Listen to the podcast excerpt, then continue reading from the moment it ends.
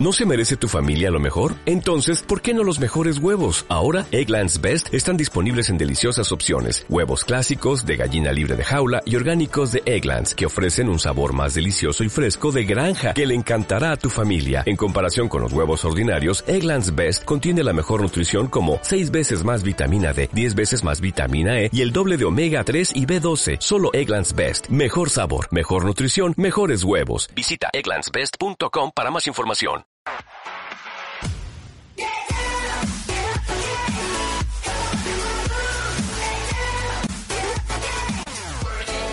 ¿Qué tal? ¿Qué tal? Buena tarde.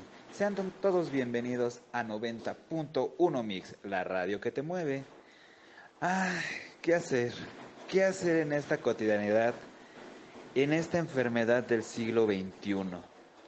¿No? No es la adicción a los celulares es nada más y menos que el estrés. Sí, así como lo oyen, el estrés, la enfermedad del siglo XXI. Humberto Cureño nos preparó un reportaje especial y espectacular. Vamos con él, de favor.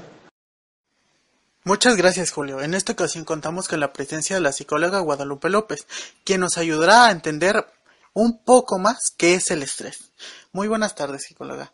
En esta ocasión nosotros queremos saber todo y qué tips nos puede orientar para afrontar y darle solución un poquito al estrés de nuestra vida diaria. Nosotros como jóvenes ya tanto trabajamos en oficinas, vivimos en la calle, en la escuela, en la universidad, cualquier cosa que en la actualidad nos provoque estrés. Para comenzar, ¿qué es el estrés? Bien, Humberto.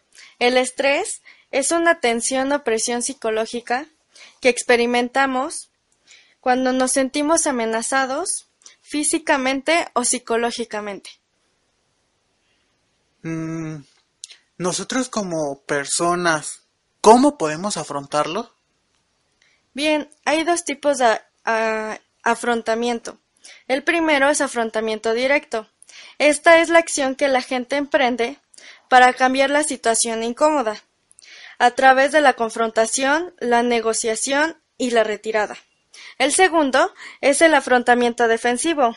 Es cuando la gente se convence mediante el autoengaño de que en realidad no es amenazada o que no desea lo que no puede obtener.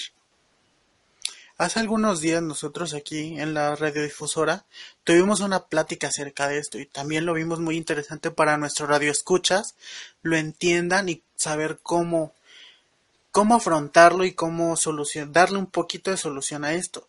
Pero hay un punto muy específico en la cual la plática nos llevó a otro punto, que es el síndrome de, adaptación general. ¿Qué es, psicóloga? Bien, este síndrome es cuando el cuerpo trata de adaptarse al, al estrés. La primera etapa es la de reacción. El cuerpo reconoce que debe rechazar algún peligro físico o psicológico. La segunda es la de adaptación. Aparecen los síntomas de tensión física. Y el tercero es de agotamiento, cuando ya el cuerpo no tiene un sistema de defensa ineficiente. Mm, ahora me queda un poquito más claro.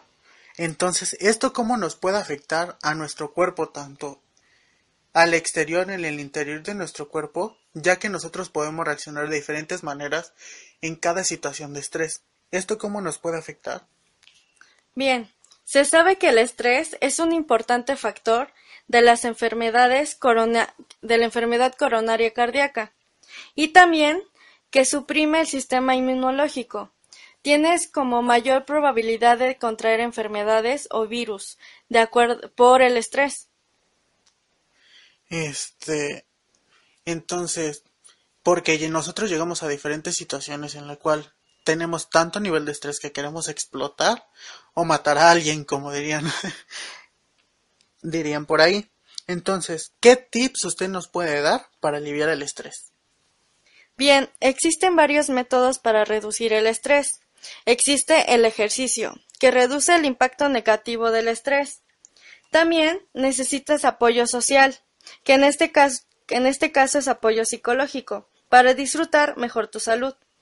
También hay un afrontamiento proactivo, consiste en anticipar los eventos estresantes y la revaloración positiva, que es sacar provecho de la situación tensa y convertirla en cómica. También es necesario llevar un estilo de vida saludable una dieta balanceada, hacer ejercicio de forma regular y no fumar. Bueno, muchas gracias. Con esto cerramos nuestra intervención en el programa y regresamos contigo al estudio Julio. Muchas gracias por su participación en esta emisión y esperamos seguir teniendo más información que nos pueda ayudar. Muchas gracias. Muchas gracias.